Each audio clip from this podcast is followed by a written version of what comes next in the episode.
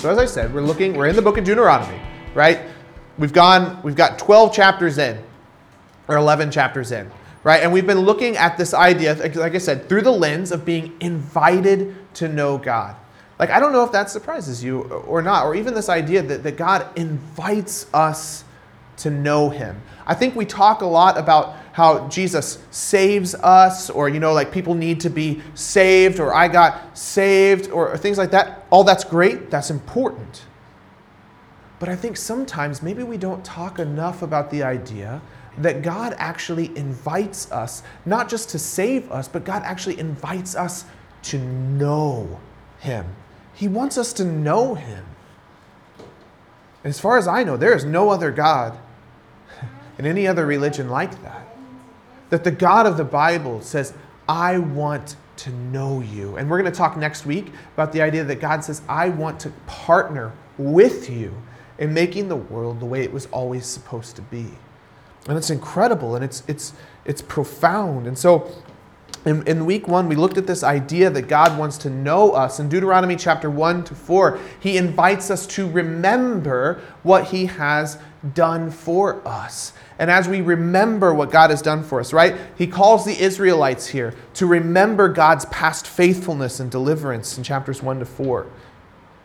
And, and that means remembering uh, for them uh, the Exodus and the time in the wilderness that they spent in the wilderness and how God miraculously provided for them. He was graceful to them even though they rebelled. And for you and me, we talked about how we remember then not only the Exodus, but we remember not only the Passover and the wilderness wanderings, but we remember what Christ has done for us. That it's no coincidence that the Passover, that Jesus was crucified at the time of the Passover. Like, that wasn't an accident. That was on purpose, right? And the Last Supper was part of the Passover feast. That when Jesus says, here's the Eucharist or the communion or Last Supper, whichever word you want to use for that, when he uh, inaugurates that or brings that into being, he connects it with the Passover right? And he invites us to remember our own wilderness wanderings, how we so often have rebelled and wandered away from God, tr- refusing to trust that he actually has what is best for us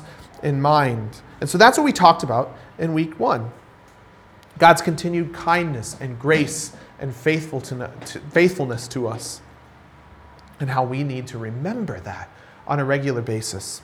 Last week we looked at Deuteronomy's chap- Deuteronomy chapters 5 to 11. It's not the book of Deuteronomy's. Um, Deuteronomy chapters 5 to 11. And we talked about how God wants us to worship Him, Him alone. And that that is not some like self-righteous thing or something like that, you know, they, like, but rather God created us as worshiping beings and that our hearts wonder so often, but that they find their truest rest in God and in worshiping Him and Him alone. And so, Deuteronomy 5 to 11 shows us how our, our, our, our hearts lead us to worship. Our hearts lead us to worship. But that the converse, and I think this is true too, it shows us that the converse is true, the opposite is true. That actually, in some ways, worship trains our hearts to love. That as we worship rightly, as we worship the right thing, it actually speaks down into our hearts. That, right, if we chase after the wrong things, they poison our hearts. When we worship the wrong things, when we place things in a place where they were never meant to be, we put things in a priority that they were never meant to have it actually poisons our hearts against those things rather than leading us to worship rightly. And so we saw that there are dangers in idolatry, which really is just putting anything above God, anything in the place of God. But we also saw the beauty of correct worship and that there is an invitation to know God even as we worship Him. Right? So that was the last two weeks. And so this week, we jump into our largest section, our largest chunk, chapters 12 to 26. And we see how these chapters then invite us to see how we can know God through the law. That it's possible to know God through the law. All right, so I have here the 12 to 26 invite us to see how we should live in the light of God's revealed character and God's past faithfulness, right? And that we should then live uh, for Him. So that's really, that's really in a lot of ways what, what we're going to talk about today. But let's be honest, just for, for a moment, right? When you, if you were reading Deuteronomy, you came to chapter 12, you got to verse 1 and 2, and it says, sorry, verse 1. These are the decrees and regulations you must be careful to obey when you live in the land that the Lord, the God of your ancestors, is giving you. You must obey them as long as you live. You kind of went, Do I really need to read this? I, I mean, I think that's probably a natural reaction for those of us who are Christians. Like, do I really need to read this? Because, I mean, I don't know. Does anyone get excited about reading law codes? Is that like a thing for people? Like, does that really, I mean, maybe if you're like a solicitor in a certain field, like this excites you. But for most of us, reading law codes is like watching paint dry, right? No, thank you. I would rather not. But, and here's the thing sometimes the Bible is hard work. Sometimes the Bible's hard work, and I think we need to recognize that. That when we actually start getting into these law codes, we begin to actually see the heart of God. Okay? So, the first thing I wanted to do too is, is I think then as Christians too, sometimes maybe we live a little bit confused as to my relationship to the law right? Because we read in, our, in, in the Bible, Paul talks ad nauseum about this in Romans and Galatians, that we are no longer under the law. That as Christians, we are now under, we are compelled by the law of Christ, he says. That it is for freedom that Christ has set us free. So, so on one hand, I think sometimes we go to the law and we go, we skip it even too, not just because it's boring, but because, because we think, well, it doesn't apply to me. That doesn't matter to me and to my life, right? we are no longer under the burden of the law. And so I think that's important. What I want to do is just take a couple of minutes. Now, guys, I promise we're going to fly through this. You may have more questions at the end than you have answers. But for the sake of all of us in the room, we're just going to go really quickly. This could be its own sermon. Maybe it should be, but it's not going to be today. All right? So we're just going to really briefly look at Romans chapters 5 to 7. Okay, there's been like books literally just written on those chapters. Okay, these are these are dense, but they give us a picture, I think, of Paul and, and how he helps us to see our relationship to the law. So we are no longer under the burden of law. Paul says that. In other words, Jesus has freed us, I think, from the necessity of the ceremonies and the sacrifices as a way to keep covenant with God, right? We no longer have to, you know, we don't sacrifice bulls in the back room here, right? That's not a thing. Right? We've never, you know, we've never done that, never will, okay? A pumpkin or two in the room maybe, but it's not it's just for fun, pumpkin carving, right? No, we don't we don't have to do that. We don't have to make sacrifices. None of us at harvest time bring our grain offerings into the room, right? I mean, we do make some offerings and we'll talk about that in a moment what that, you know, um, here in a little bit, but it's no longer as a way like to keep the covenant, right? To keep right relationship with God. We don't have to sacrifice animals. We don't have to do all of that. We are freed from the necessity of the ceremonies and sacrifices because Jesus, the book of Hebrews tells us, uh, is the one who was the once for all sacrifice. Okay, so we're free from that. This is true. We need to know that and we need to understand that as we come to the law. Instead, we are now free, but we are free to live under the grace of Christ and to live for him instead of instead of in sin. So this is what Paul talks about in Romans chapter 6. So in verses 15 to 16, Paul makes this argument. He says, "Well then, since God's grace has set us free from the law, does that mean we can go on sinning?" Of course not.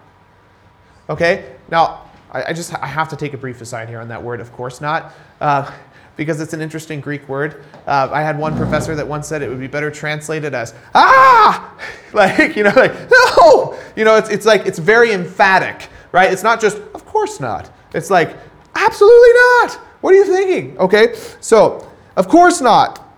Do you realize that you become the slave of whatever you choose to obey?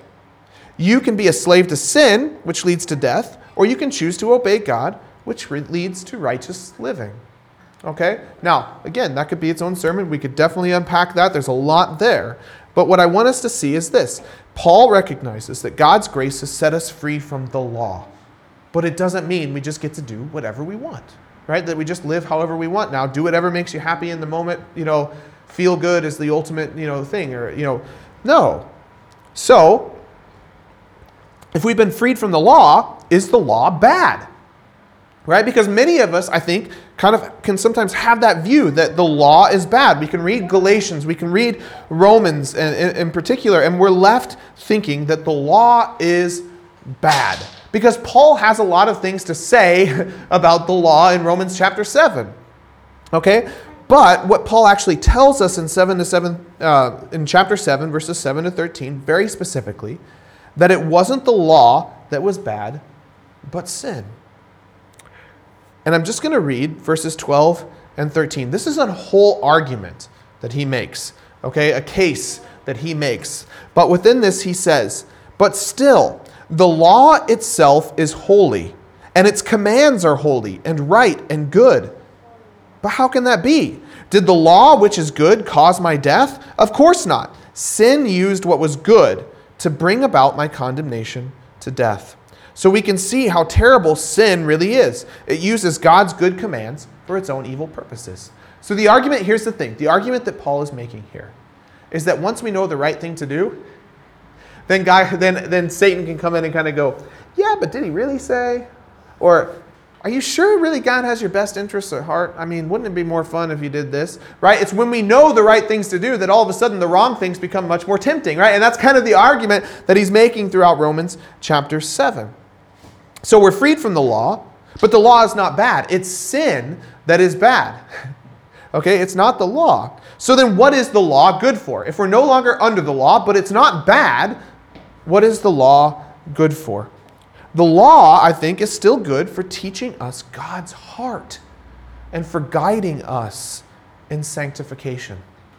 All right, like I said, there's a lot here. Okay, we're not going to touch Calvin and Luther and all this kind of stuff. We're not going to get into that. We're just going to, we're simply going to leave it there to say that I think that the law is still good for teaching us God's heart and guiding us in sanctification. And here's where I look to for this 2 Timothy chapter 3 verses 16 to 17. This is what Paul says again. All scripture is inspired by God and is useful to teach us what is true and to make us realize what is wrong in our lives. It corrects us when we are wrong and teaches us to do what is right. God uses it to prepare and equip his people to do every good work. Do you know what kind of Bible most people would have had at that time? They would have had the Old Testament. and he says, all scripture, all scripture is inspired. That's not just the New Testament, the Old Testament as well. And that it is good and useful to teach us what is true and to make us realize what is wrong in our lives. And so, in that way, the law is good, right? Because as I said, it teaches us God's heart and it guides us in sanctification. Now, sanctification is a word that I know I never use outside of, you know, standing up here in church, right? And probably you don't either. Okay? Sanctification really means becoming more like Jesus. Or I heard one guy, uh, and I've, and I've used this a lot, to say it really means loving God more and sinning less. That's sanctification, okay? So there's your definition for that big church word um, that I've been using there, right? But it's useful for that. It helps us to see God's heart and to guide us in becoming more like Him, okay? So now we get into that's my aside on the law, all right? So we can take a breath for a second. I'll take a sip of water and we'll just we'll, we'll re-get our bearings. I know that was a lot. And like I said, we're only touching the iceberg there, um, tip of the iceberg. So then, what are these laws that we come across in chapters 12 to 26? Because I imagine during the song time, after Luke had announced that we were reading 12 to 26, you did not go speed read them. Okay? What are the laws in chapters 12 to 26? In other words, the question is this what, what are we looking at? Okay? Because I think that's an important question. What are we looking at? Okay? The first thing we need to recognize is we're looking at something that's 3,500 years old. That doesn't make it bad or good in itself, but it's just important to recognize that what we're looking at is 3,500 years old, which means sometimes it's not going to make sense to us. I think that's just the reality. We do not live in a world, we, like, this is just true. We do not live in a world where we want where we have to worry about where our meal is going to come from, most of us. We don't. We have SuperValu right there. Worst comes to worst, I can buy an 89 cent loaf of bread and I will have something to eat. Or, you know, if Sam doesn't beat us all to the rice, I can buy a bag of rice. I don't, sorry, have you guys seen Sam on a Sunday afternoon? Like, I'm just going to call him out on this. Like, he has like armloads of rice because he loves the rice at SuperValu And he says it's a good deal. So I trust Sam. Like, if you can beat him to it, apparently it's the best rice around. All right? But I'm just saying, okay, Blake, Blake agrees. All right. So, but what I'm saying is, like, we don't have to worry about that, right? But these people did. Women were incredibly vulnerable in our society, in that society. They still, you know, women still are vulnerable to a degree here, but not like then. And so some of the laws are about protecting women and women's rights. We could get into what a patri, patrilineal society means, but there's no need for that. It's just to say that there are laws in here that we read and we go, well, that, I don't understand that. That doesn't make sense. But when we realize they're 3,500 years old, they do begin to make sense. So the first thing we need to see is there, it's a 3,500 year old document that outlines laws of a nation. So they're not just individual laws, they're laws that govern a nation, right? The people of Israel were a nation. And this is where sometimes things can get confusing between the church and Israel because Israel was a political nation that existed. They had a king, you know, like even there they had a governing system. It was different than the church, right? The church is not the same thing. We, you know, we have not staked this claim, put a flag in the dirt and said this now belongs to us and, you know, Luke is the president or whatever. I, like we haven't done that, right? And we're not going to because we're not Israel, okay, in that way. So, the people of Israel, this is a guiding document for them as a nation. And it deals with, with how they are to live in the covenant with God, which we'll get to next week, but also how they're to how the regulations and the things they're supposed to do. Okay, the way that they're supposed to live. And so sometimes it is difficult. All right, it just is. All right. So what else what what really is it made up of then? It's made up of mostly you have prescribed sacrifices, so you find out about the sacrifices that they were supposed to make in order, again, to keep right relationship with God. Okay? You find uh, festivals that they were supposed to take part in. You find uh, regulations, like things that they were supposed to do and not do. You find that they were not, as 12, um, chapter 12, verse 29 uh, and following really gives us, is that they were not to live like the other nations. When the Lord your God goes ahead of you and destroys the nations, and you drive them out and live in their land, do not fall into the trap of following their customs and worshiping their gods. Do not inquire about their gods, saying, How do these nations worship their gods? I want to follow their example. You must not worship the Lord your God the way the other nations worship their gods. For they perform for their gods every detestable act that the Lord hates. They even burn their sons and daughters as sacrifices to their gods. Nice people, huh? And so God says, That's I, I, do not want to be worshiped that way. You will not worship me that way. You will not act like the people around you. Instead, and then we go forward, this is how you are to live. Because do you know what made sense to people at that time? Sacrificing their children and doing things like that. That was the common, obvious way you please the gods, right? And you did it in order to manipulate them and to get what you wanted, right? Like I'll sacrifice my kid because I might, you know, win this battle or whatever. You know, like and God says, hold on. I operate differently. And I think we need to see it through that paradigm too as we read the law, is understanding their normal way. We are so influenced by the laws of the Old Testament. We live in a culture that has been so influenced by by the you know, just Christendom, Western culture in general. Our views on justice, our views on what is right and wrong, so much of it is still left over from the Christian era. It is influenced by Jesus, it is influenced by the law. And so it's hard for us to imagine uh, that the normative of a culture would be sacrificing children. That seems abhorrent to us. That's good, like it should, right? But for them, that's the normal. And so God has to say, uh uh-uh, uh, that's not how it's going to be. All right? So, do not worship like the other nations. They worshiped and practiced rituals as a way to manipulate the gods, to appease them. But God does not need our worship. And that, I think, is important. Because again, the ancient Near Eastern paradigm, the way people looked at it back then, was well, we have to feed the gods to keep them happy. They need to eat. We were created. In fact, you look at ancient creation narratives outside of Scripture, and you find people were created to be slaves to the gods so that they didn't have to farm and they, you know, somebody would feed them. Okay? So even there, there's this paradigm shift that says, no, I don't need your worship. I don't need you to be my slave to feed me and clothe me. Rather, the sacrifices that you are to give in the end are actually for your benefit, not for mine. That's, that's the paradigm shift I think we see here making. And I, and I don't think we can underestimate how monumental of a shift this was in the way the world was viewed in that time. Okay, so we have these kinds of laws. But then along with it, we also have legal case law. Now, here we go again. Okay, legal case law. What do I mean by this?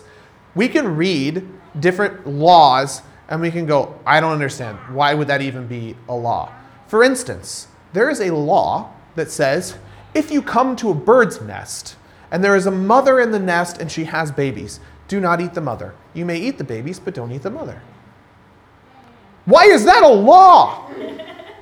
Why does, you know, you write down like, there's like, you know, 600 and some laws, okay, that are supposed to govern a nation. Why is that one of them? I can promise you that is not anywhere in any Irish governing document. Maybe there is buried somewhere, but you know what I mean? But like, most likely, I would venture a guess, that's not enshrined in law here in Ireland. But there's a principle behind it. There is a governing principle behind it that says if you eat the mother, the babies will die.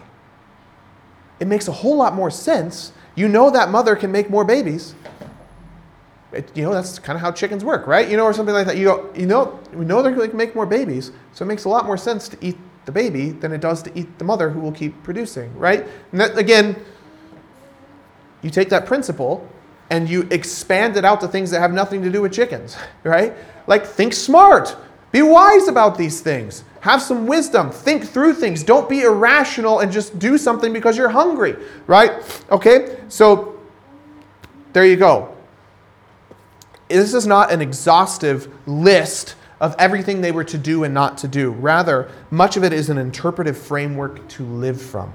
Now, we're going to walk through one of them just really, really quickly. So, in chapter 25, verse 4, we have a really interesting one. And I picked this one on purpose because I think it illustrates the principle really well. I know I already did the, did the bird in the nest, but let's just, let's just bear, you know, bear with me. Okay, Deuteronomy chapter 25, verse 4. You must not muzzle an ox to keep it from eating as it treads out the grain. Do any of you have an ox? I'm going to guess no, because I know none of you are farmers in here, so it would be weird if you had an ox. Okay? So then you could just go, that law doesn't apply to me. Thank you very much. Well, it does, actually, even though you don't have an ox. If you actually look at that law in context, it's within a law about how you, it's within a section about treating people rightly about not taking advantage of people, about not abusing those you could possibly abuse. It's, it's like couched within these laws about how you were to treat other people. Why on earth would they put a law in there about an ox? Well, let's walk through it. So it sits within a bunch of laws about how people are to be treated. What could that possibly mean? Well, an ox works hard when they're treading out the grain, and they get hungry. And if an ox is hungry, shouldn't you let it eat some food? Because then it'll keep going. Like, like it just, it's the kind thing to do, it's the right thing to do. But what about a person? What about a human being? When a human being works hard, shouldn't they be able to feed themselves? Shouldn't they be able to, you know, if they're working hard for you, shouldn't you pay them so that they can take care of themselves? So that they can provide and have a meal to eat, bread to eat, food to eat? What if we expand that ox law out to be about something more than an ox? And in fact, this is exactly what the Apostle Paul does, which is why I brought it up, right? So, St. Paul, Apostle Paul, Paul, however you want to call it, in 1 Corinthians chapter 9, verses 7 to 10, says this What soldier has to pay his own expenses? What farmer plants a vineyard and doesn't have the right to eat some of its fruit? What shepherd cares for a flock of sheep and isn't allowed to drink some of the milk? Am I expressing merely a human p- opinion, or does the law say the same thing? For the law of Moses says, You must not muzzle an ox to keep it from eating as it treads out the grain. Was God thinking only about oxen when he said this? Wasn't he actually speaking to us? Yes, it was written for us, so that the one who plows and the one who threshes the grain might both expect a share of the harvest. This is exactly how Paul reads and understands the law.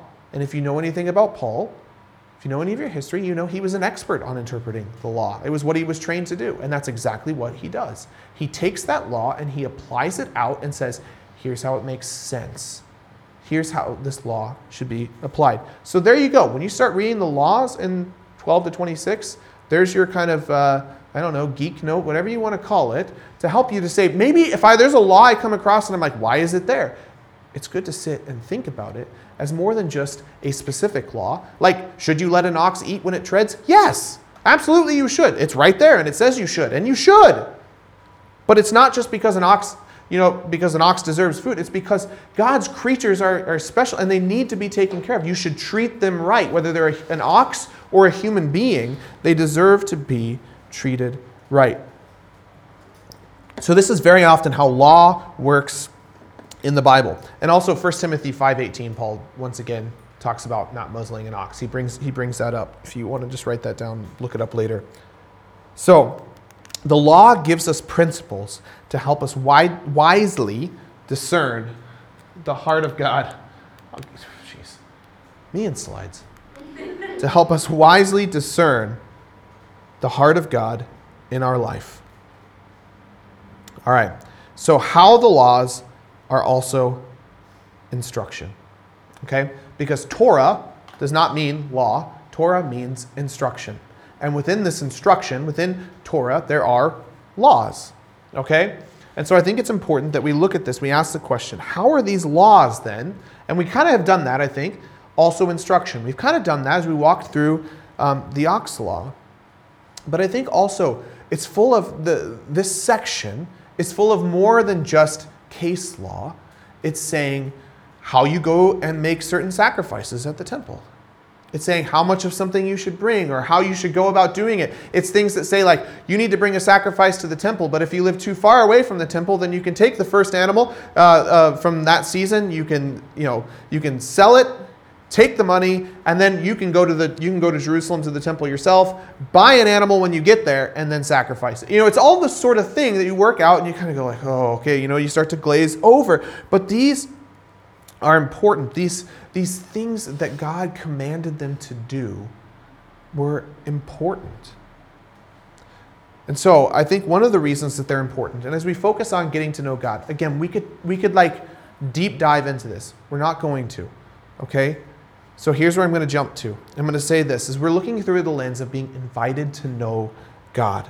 One of the primary ways we know and learn things is through our bodies. Jeez Louise. Okay. Well, in my, in my notes here, it was, uh, it was a slide. But anyway. One of the primary ways. Every, why is it like every time? I need someone to just run my slides for me. This is my, yeah, anyway. One of the primary ways we know and learn things is through our bodies. Okay? And, and we know this, right? You and I, we know this. And yet, often we come to church and it just ends up being a head exercise, me talking for a long time, right? But we learn from more than just listening to somebody talk. In fact, this is actually one of the worst ways to, to remember things. Like, you're going to walk out of here, and I hope you at least remember 5% of what was said today. You know, like that we'd be doing good. You know, like, but we learn through our bodies. Think about riding a bike. Think about um, rollerblading. I recently just saw a guy like going down the, do we inline skating, rollerblading? I, what do we call it here? Is that like anybody rollerblading? Is that right? Am I no inline skating? Okay. Anyway, I saw a guy like looking like he was like in the Olympics with speed skating.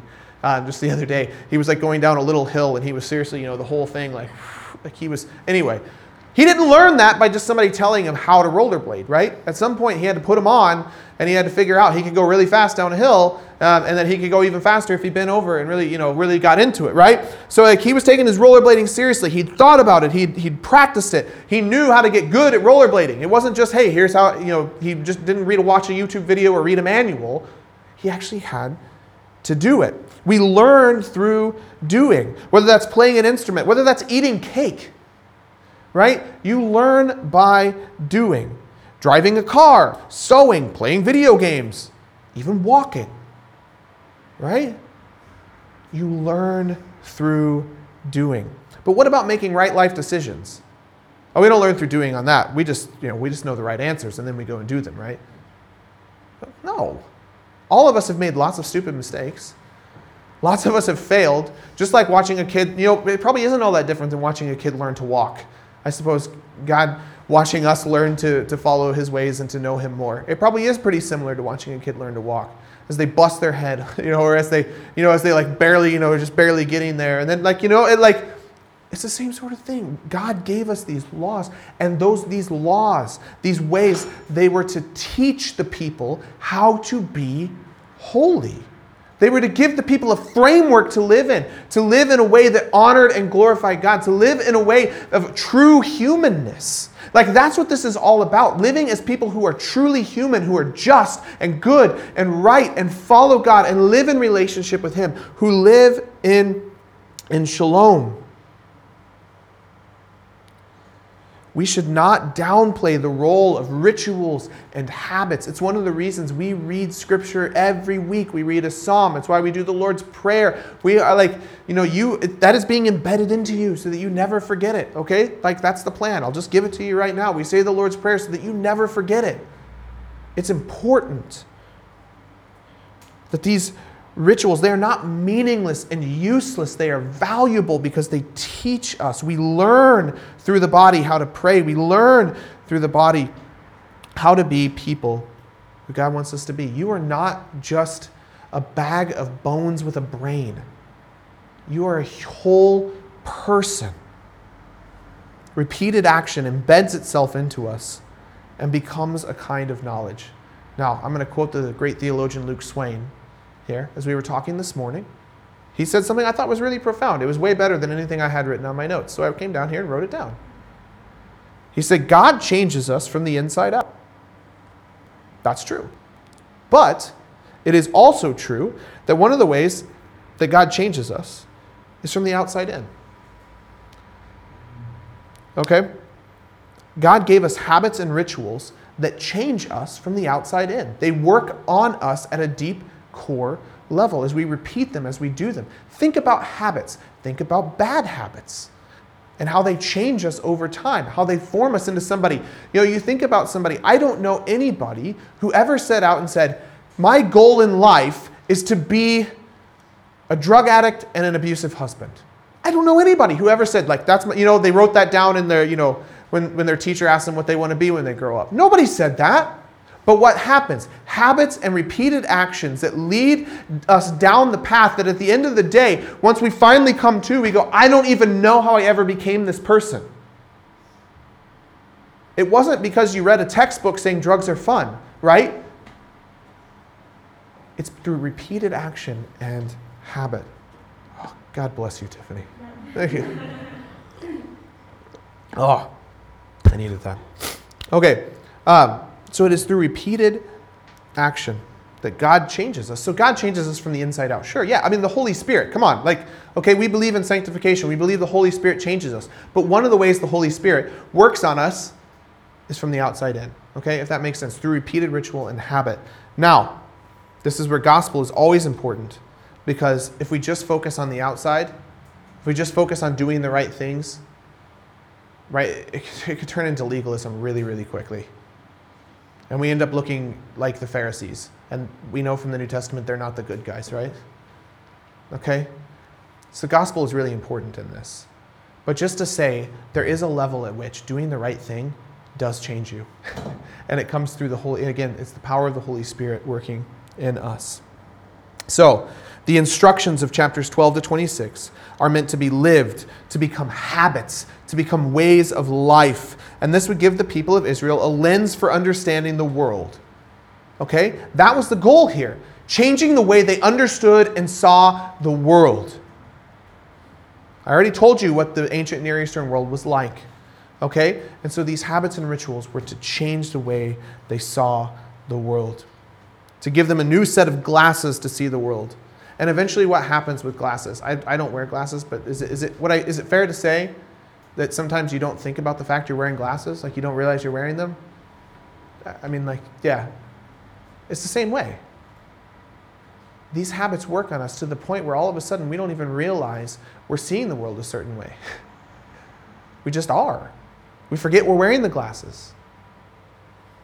And that's what these this the law is supposed to do here.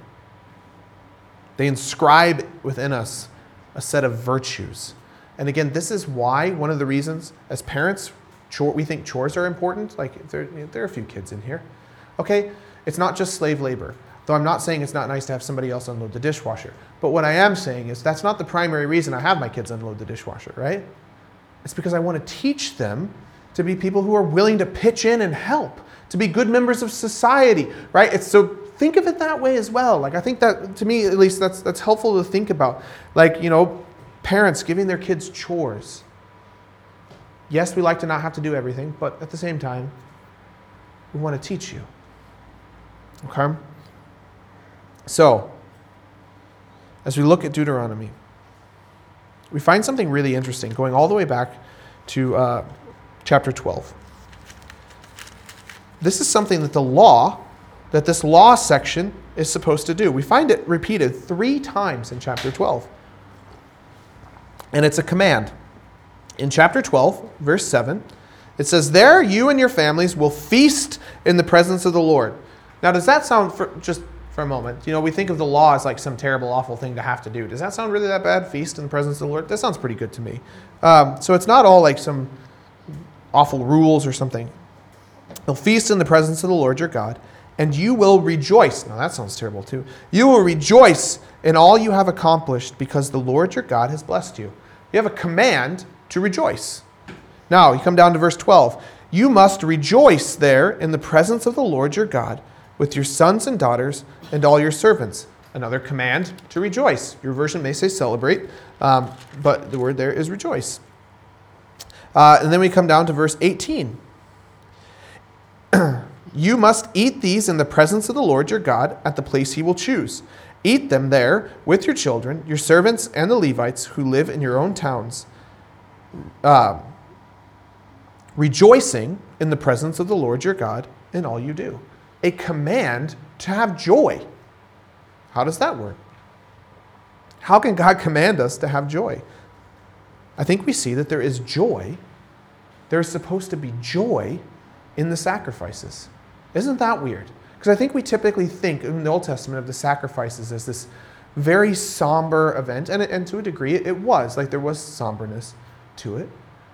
But after the sacrifice comes a feast, and there is rejoicing what do they have to rejoice? They have to rejoice that they are now right with God once again, that they are that that you know what? They have had a great harvest or they've had all of these things. Like there is reason to rejoice even within the sacrifice. So Deuteronomy in a way commands joy. But we read here too, and we know that God doesn't just want sacrifice. He wants people to experience the joy of His presence and the goodness of God that grace brings joy, it brings and forgiveness brings joy, and God's presence brings joy.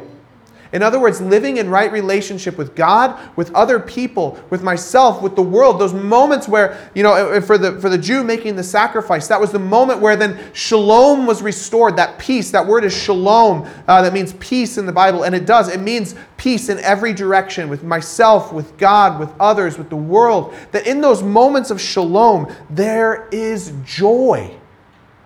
And I think you and I, we long for that same thing. We long for the joy and we search for it in all kinds of things. We've traded in some ways like joy for just like experiential momentary happiness, but this is something that's better than that. It's more than that. It's, and, and we trade so often the joy that is offered, the joy of God's presence. We don't have to make sacrifices, as I said. We have Jesus, right?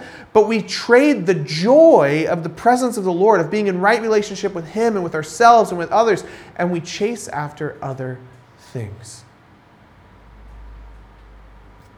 Right? Shalom brings joy. These godly ritual, rituals and habits, in a way, inscribe joy into us because they inscribe gratitude, gratefulness. They, they cause us to look outside of ourselves to something greater. The law, in this, in this case, for the Jew, brought about shalom and joy. But I think the law invites people to know God. The law invites us to know God and to love Him. The law invites us to see God's character. Okay, and we're just going to fly through these.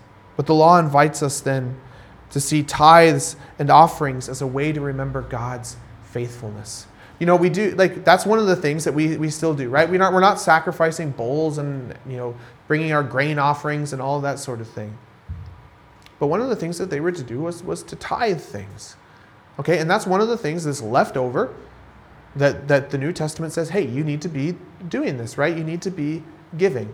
Why is that? Is it just so that we can pay rent on this building? Is it just so someday, you know, like I can, you know, you guys can finally be rid of me and hire somebody, you know, like is that like is that is that what it what it's all about?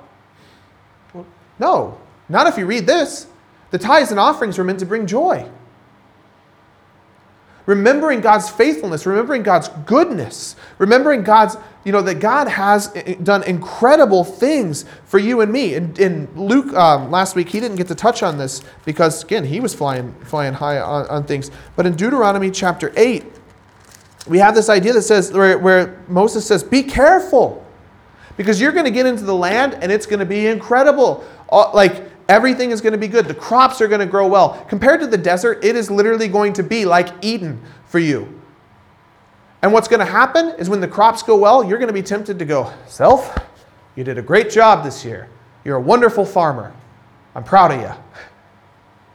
Instead of going, God, your blessings are rich. I didn't make the rain fall. I didn't cause the crop to grow. You did that. And one of the things when we bring tithes and offerings, or you know, however we want to talk about stewardship and that sort of thing, so when we bring it, it's the same thing. It's recognizing, it's saying, God, you have provided for me. You have taken care of me. And I think, again, that's a shift because I think sometimes we can look at the offering as a burden, but it is to bring joy. And not only joy for us, but guess who else gets to, you know, in the Old Testament, when they make the sacrifices, guess who else gets to enjoy it? Other people. Other people get to enjoy it. And it's the same as we give and we put money in the offering box. It's not just, again, to keep the lights on or to pay rent. It's because we, we celebrate God's faithfulness, His goodness, and then we're able to bring that goodness to other people you know, as, as we give out um, from, from our abundance. Okay? So the tithes and offerings were a way of remembering God's faithfulness, goodness, and provision. And then you come to the festivals, which are a particularly special way to participate in the story of God, to remember his faithfulness, so that one could trust in his current and future faithfulness. So we were to remember God's past faithfulness, so that we could remember he's faithful now and he will be faithful. The regulations then invite us to see the character of God and to love our neighbor as ourself. That's the purpose of the law. I would just say take a moment and read chapter 15. If you want, like if you're you know you're trying to pick and choose some chapters, 15 and 16 are really good ones. In chapter 15, we see the heart of God on full display because you find what was called the year of Jubilee. Every seven years, all debts are forgiven. Every seven years, anybody who had had to force, who had had to get, who had had to sell themselves into slavery, set free. Land goes back to the people it originally belonged to You find an incredible freedom, a reset every seven years where, you, where God says, you get a second chance. You get a second go at things, or a third go where, you know, 21 years later, you get, you know, like, it was there to care for people who were on the margins so that those at the top weren't to take advantage of those who were on the margins. You see this over and over God's heart. And we live in a, in a, in a culture right now, I think, where not so much in Ireland, but again, because America is America, you just, we're loud and obnoxious and we talk about things everywhere. Um, you see this like split between people in America who who want to focus purely on, on social justice. And then you find other, other people who are very outspoken to say, like, no, we don't need to worry about that. It's all about spiritual things and taking care of the spirit and, you know, and, and bringing people into the church. I would argue that, that the Bible does not see that as a false dichotomy, or does not see that as two opposite things. That when you read Deuteronomy and you see God's heart, and you see that people are whole human beings, they're not just a brain on a stick, you see that God cares deeply for people who are hurting, for people who are vulnerable, on the margins of society.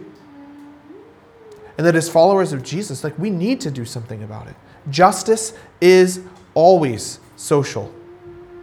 Now, what I will say is what we often deem as social justice. I think it can have its problems. That when it is separated from a robust, a, strong, a big view of God, when it is separated from the grace of God, the mercy of God, the kindness of God, when it is motivated by the wrong things, when it is not motivated by a love for God, by, by the fact that God has done incredible and wonderful things to me, when it is void of the gospel, it runs into problems. Now, again, you don't have time to run down that rabbit trail. But just to say,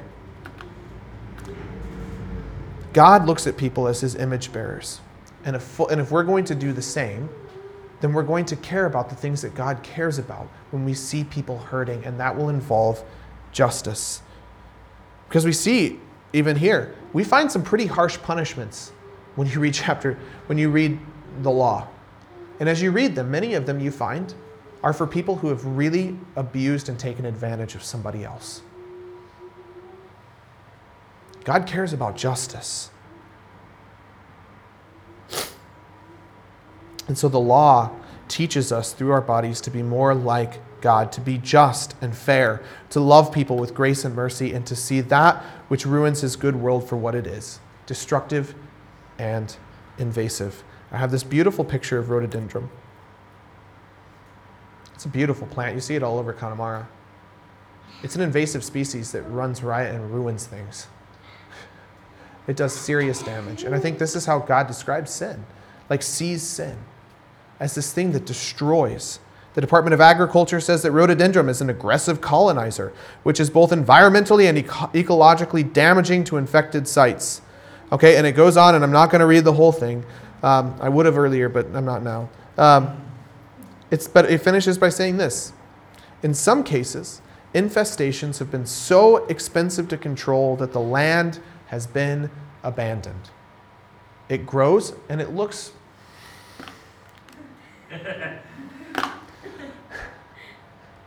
that's the picture of rhododendron. It grows and it's beautiful. And sometimes sin on the outside looks beautiful. It looks nice, it looks fun, it looks great, or whatever. But what God says is the problem with it is not that in the moment it's fun or whatever, but that at the core, it it's soul destroying. And that's exactly what rhododendron does. When it's in bloom, it looks beautiful but it destroys everything underneath it, the ecology underneath it, it destroys everything. And so through the law, we learn that we are sinners, that rhododendron has gotten into our life. We see that. The law exposes that. Said I wasn't going to get into Luther, but that's one of the things that Luther pointed out. Like the, that the law exposes sin. We become very aware of sin when we read the law. But one of the things I think we also see in the law, not only that we are sinners, is that God, as he says in Exodus about himself, is slow to anger. He's compassionate and merciful, and he is full of grace. And that sin, sin is costly.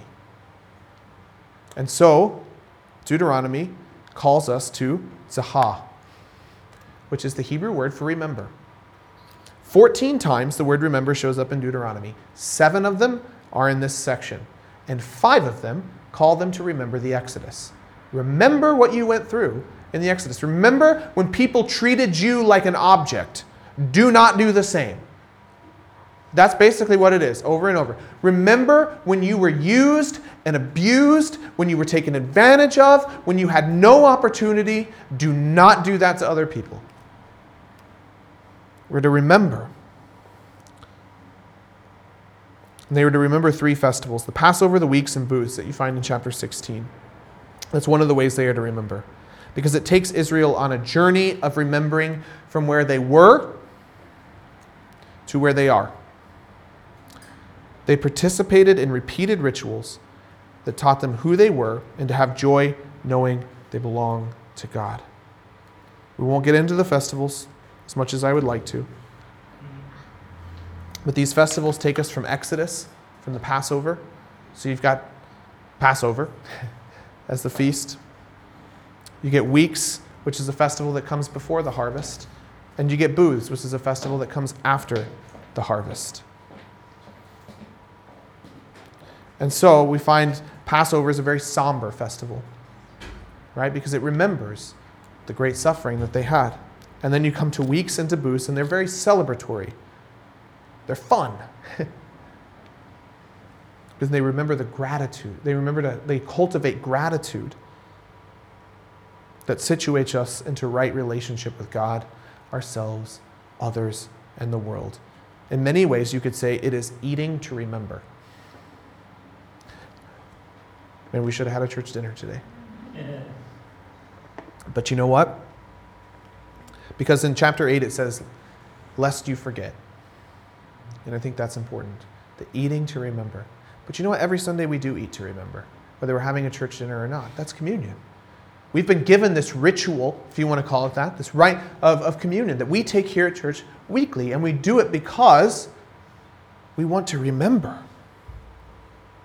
We want to remember what we have been saved into. As Christians, we celebrate seasonal feasts, right? We celebrate Christmas, we celebrate Easter, or if you want to say Advent and, and Lent, and those times we walk through that, right? And as a church, you know, we don't follow the church calendar super closely, but those are two things, you know, two, two things that we do as a church, right? Advent and Christmas, and Lent and Easter. Those are important because they walk us through the events, they help us to remember. But we also celebrate the weekly feast of the Lord's Supper, where we too eat to remember. And so I'm, I'm, I'm finishing up here. We'll see if the slide is right. Yes, it is. Okay. We must continually remember what we have been saved from and what we have been saved into. That you and I, as Christians, have been saved by grace through faith. Yes, we are not under the law, but we have been set free to live for Christ. That we have been set free to live in relationship with Him. That we have been set free to enjoy Him. Remembering what we were saved from reminds us of God's incredible grace, and it motivates us to be just and grateful people. And as we remember, we more and more come to the knowledge of God and our place in His kingdom. And that place is one of family, one of children. We are dearly loved children, rescued by His grace and called into life with Him. As Jesus says in John 10 10, a life to the full, full of the joy of His presence, where we will enjoy Him forevermore at the marriage supper of the Lamb. And so as we come to communion, it is one of these beautiful feasts that we do weekly where we remember what God has done for us, right? We look to the past at God's faithfulness. We celebrate in the now that God continues to be faithful to you and to me. And we look forward to the day when Jesus returns and we feast with him in his presence again. Let's pray. Heavenly Father, thank you. Thank you for the joy of your.